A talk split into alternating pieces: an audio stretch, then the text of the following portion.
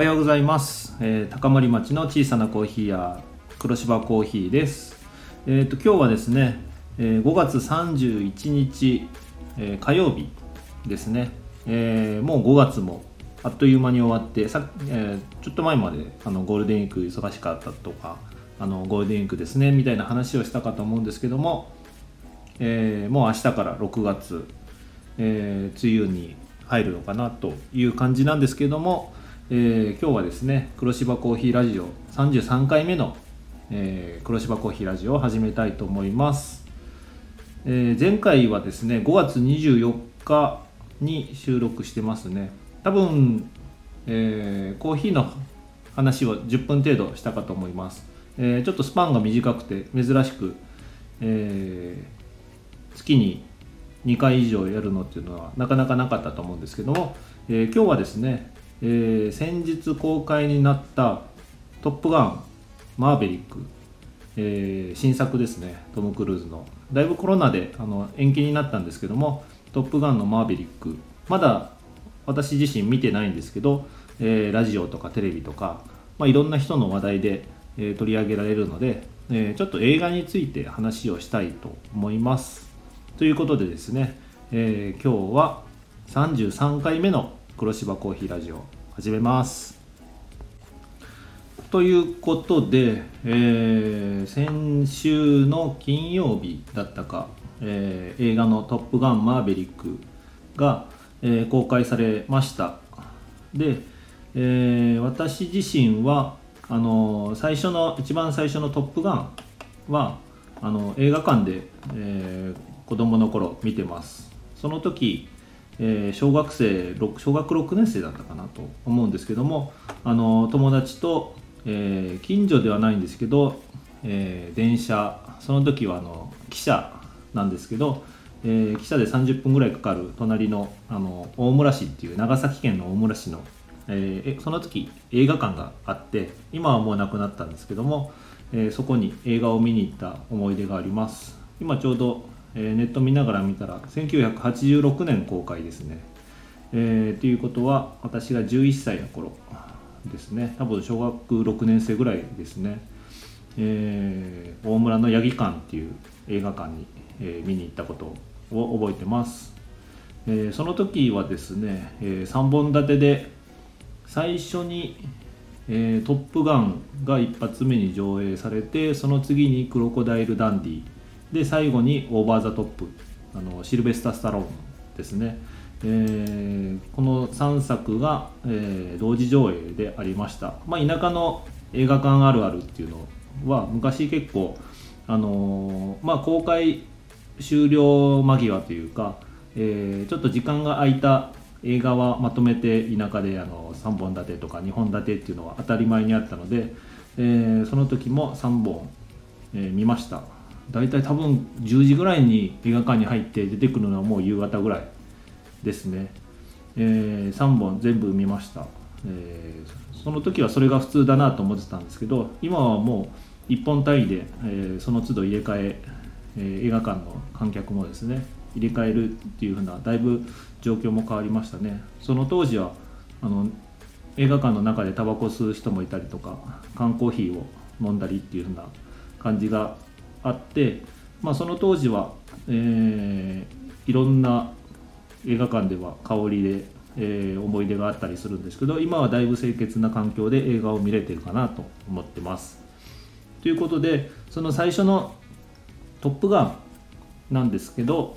えー個人的にはまああの小学6年生なりにすごい面白かったなっていうふうな、えー印象を持ってます。で、え大人になってバイクに乗るようになって、えーよく話を聞くのがその「トップガン」の中で、えートム・クルーズがあの滑走路の、えバイクで、え走るっていう風なシーンがあるんですが、えそのシーンに憧れてバイク乗りになったりっていうのとあとその時に乗ってたバイク川崎の、えー GPZ っていうバイクなんですけどもそれに憧れて大人になって、えーバイクの免許取ったりとかその GPZ を買ったりっていう風な、えー話をよく聞きますね。で個人的に当時私、あのバイクに全く興味なかったので、えー、そのシーンはそんなに、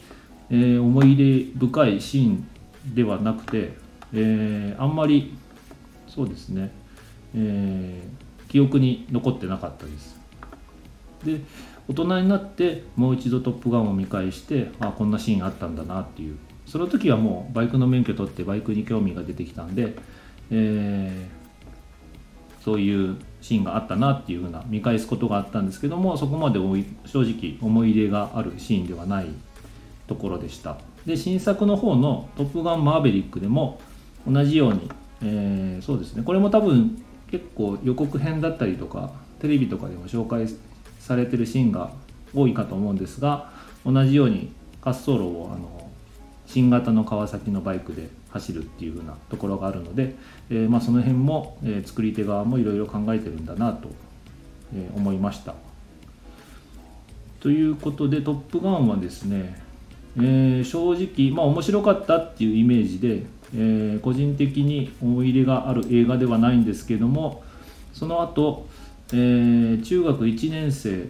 になって、えー、確か正月のお年玉で CD ラジカセを、えー、兄弟で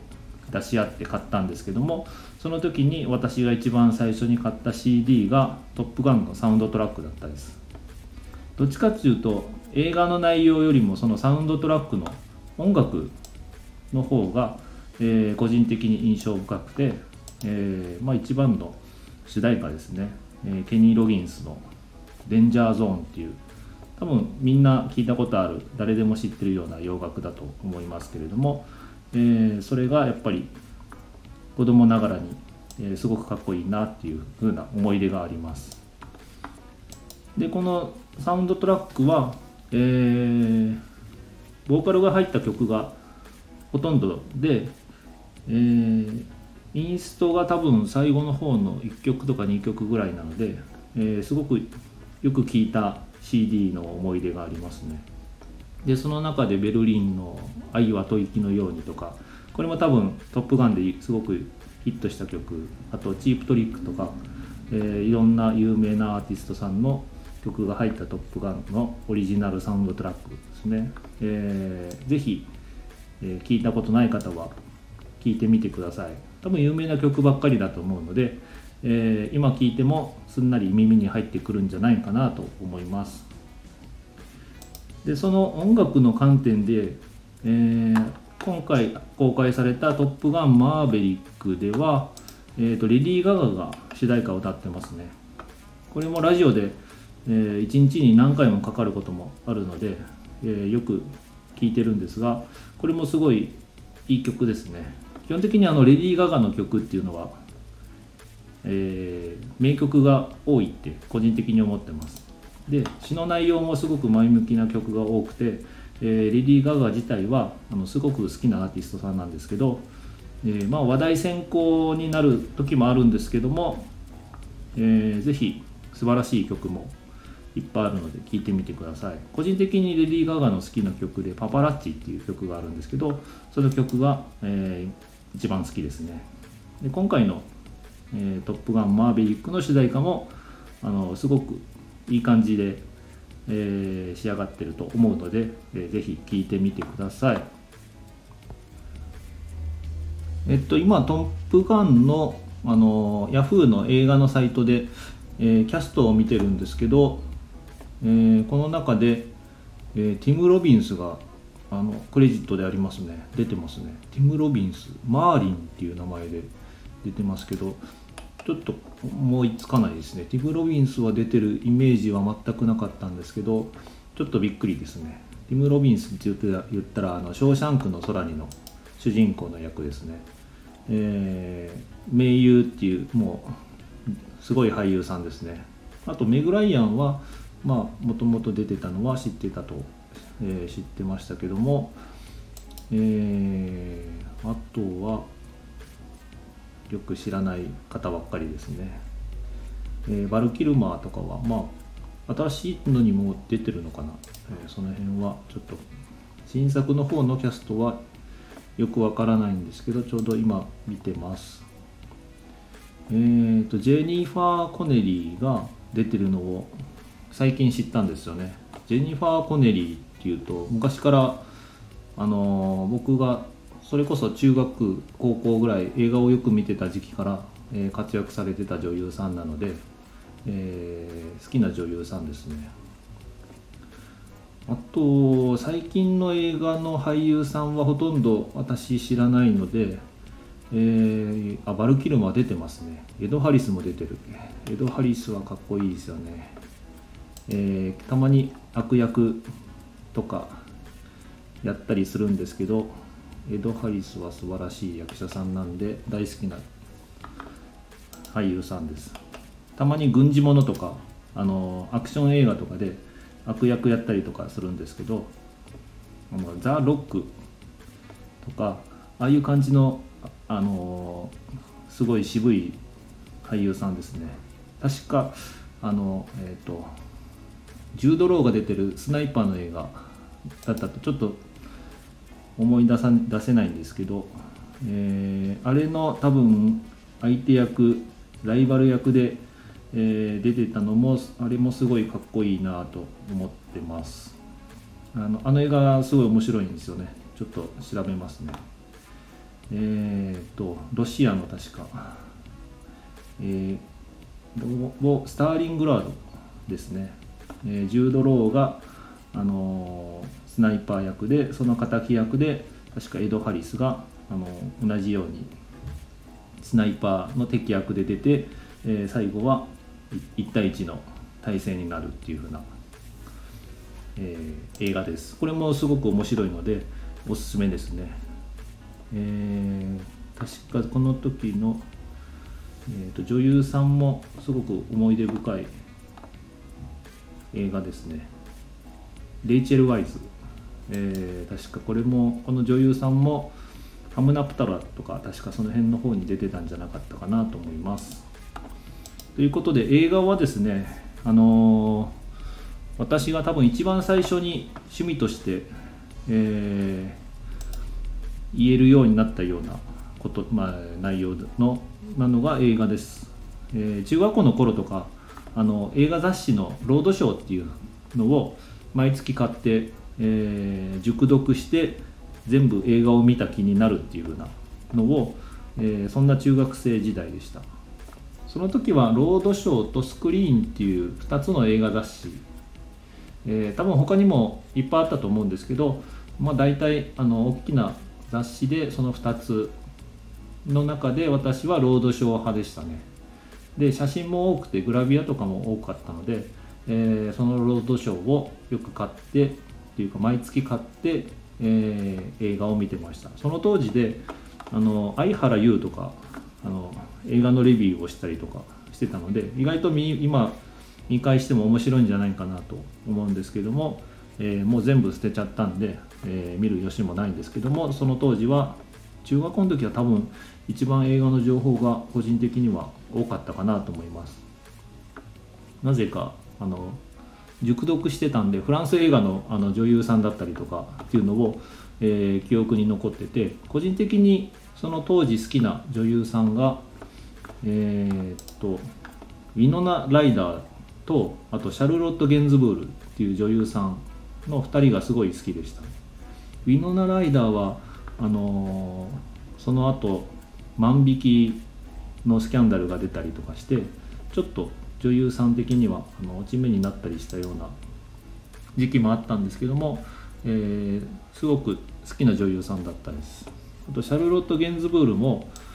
えー、これもともとセルジュ・ゲンズブールっていうあの男性のフランスの歌手なのとか映画監督とかいろいろやった方の娘さん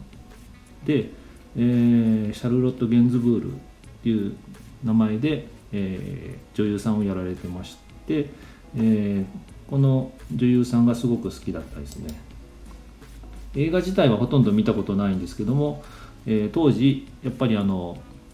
その映画雑誌とかで、えー、いろいろ写真とかクローズアップされてたので、えー、よく見てた記憶があります。で大人になって映画を Amazon プライムとかで見れるようになったので、えー、見れるようにえー、見返したっていうふうなことがあります。あの多分一番最初の映画だと思うんですけど「生意気シャルロット」っていう、えー、いう映画もフランス映画なんでちょっと個人的に分かりにくいというかそんなにフランス映画は好きじゃないんですけどあの気だるい感じのフランス映画多いんですけど、えー、まあ面白いかって言ったらそんなにすあの両手を上げて進めれるような面白さではないんですけどもじわじわくるような、えー、まあ、フランス映画好きの人にしては、えー、面白いかななんじゃないかなと思う映画でした。なので、えー、個人的にはあんまり積極的にはおすすめしない映画ですね。でシャルロット・ゲンズブールも今も活躍されてる女優さんだと思うので、えー、たまに見たり耳にすることもあるのであ懐かしいなとその時思ってました。えー、っとあと個人的に映画でその当時見てた思い出深い映画はですね「えー、ダンス・ウィズ・ウルブズ」っていうケビン・コスナーの監督主演あといろいろ脚本だったりとかえー、3時間ぐらいある映画なんですけどこれは多分高校生ぐらいだったんじゃないかなと思うんですけどもこの映画があの当時映画館に見に行ってとても面白かったなと思ってる、えー、思い出深い映画があってですね。この映画がアカデミーをアカデミー賞ですね。多分当時総なめした映画なんですけどこれもあのすごく面白い映画だと思うので、えー、機会があればですね是非見てみてください。3時間ぐらいあってちょっと長いんですけど、えー、昔アメリカの南北戦争時代なのかな、えー、インディアンとのその交流を描いた映画なんですが、あのー、ケビン・コスナーが、えー、インディアンを追っかける側の、え兵士だったんですけどもまちょっと怪我だったりとかっていうのをして、えそのインディアンに助けられてそのまんまインディアンと行動を共にして、え逆にインディアンを守るっていう風な側に立つっていう内容の映画なんですけどもこれもま説明しづらいんですけど見てもらうのが一番いいかなと思います。それからですね、えー、インディ・ジョーンズの、3作目、えー最後の聖戦だったかな、えー、ショーン・コネリーが出てるやつですね。あれが多分中学2年生か3年生ぐらいの時だったのを覚えてますね。これも映画館に見に行って、えー、下敷きとパンフレットを買った記憶があります。この映画もすごく好きでいま、えー、未だにたまに見返したりするんですけど、えー、やっぱりショーン・コネリーと、えー、ハリソン・フォードのコンビが多分その時1回だけだったんですけども、えー、面白いなと思いました。で最初の方にあの、えー、インディ・ジョーンズの、えー、子供時代というか若い時代に、えー、リバー・フェニックスですね、えー、が出てるので、えー、その後にリバー・フェニックス亡くなってしまったので、えー、ちょっとこれも思い出深い映画の一つですね。っていう感じで映画はいっぱいまだまだ紹介することはたくさんあるんですけども多分もうそろそろ20分ぐらい経って、えー、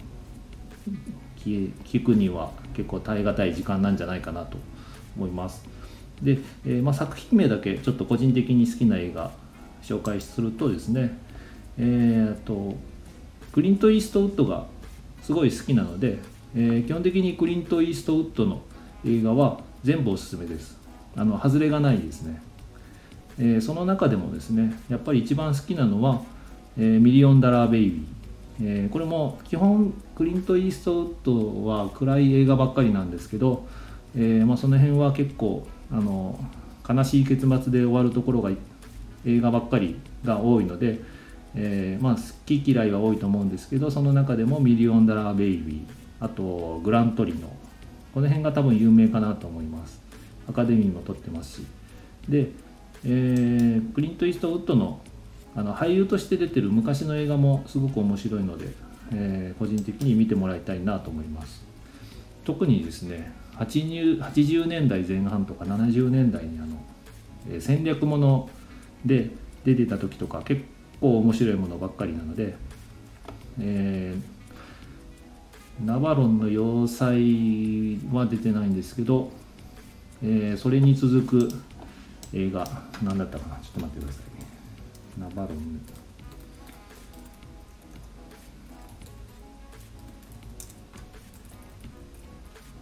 あと、えーファイヤーフォックスとかクリント・イーストで言ったら、えーアイガー・サンクションとか山登りの映画なんですけど、えーこの辺とかすごく面白いですね。どうやって撮ったんだろうっていう風な映画がたくさんあります。あと戦略もので言ったら戦略大作戦っていう、えーこれもちょっと戦争をあのコメディに近い感じで、えー作り上げた映画なんですけどもこれも結構面白い映画なので、えーぜひ見てもらいたいなと思います。あ荒鷲の要塞ですね。荒鷲の要塞がクリント・イーストウッドが出てて、えーナチスのその要塞に潜入するっていう風な、えーステルス作戦をやる映画なのでこれも面白いですね。意外とこの時代のこういう映画は面白い映画ばっかりなので、えーおすすめしたいと思います。ということで20分も過ぎたので、えー相変わらず身も蓋もない話ばっかりして駆け足でお届けしましたけども、えー今日も黒芝コーヒーラジオ33回目、えー終わりたいと思います、えー次こそはですねちゃんとコーヒーの話題新しい豆の紹介とかできたらいいかなと思うので、えーちょっと新しい豆を今仕入れて、えーちょっとどういうふうに焙煎しようかなっていうふうな考えてるところです、えーちょっと多分きっと美味しい豆にできるんじゃないかなと思うのでその時はぜひまたお知らせしたいと思いますのでよろしくお願いします。それではですね33回目の黒芝コーヒーラジオこれで終わりたいと思います。ありがとうございました。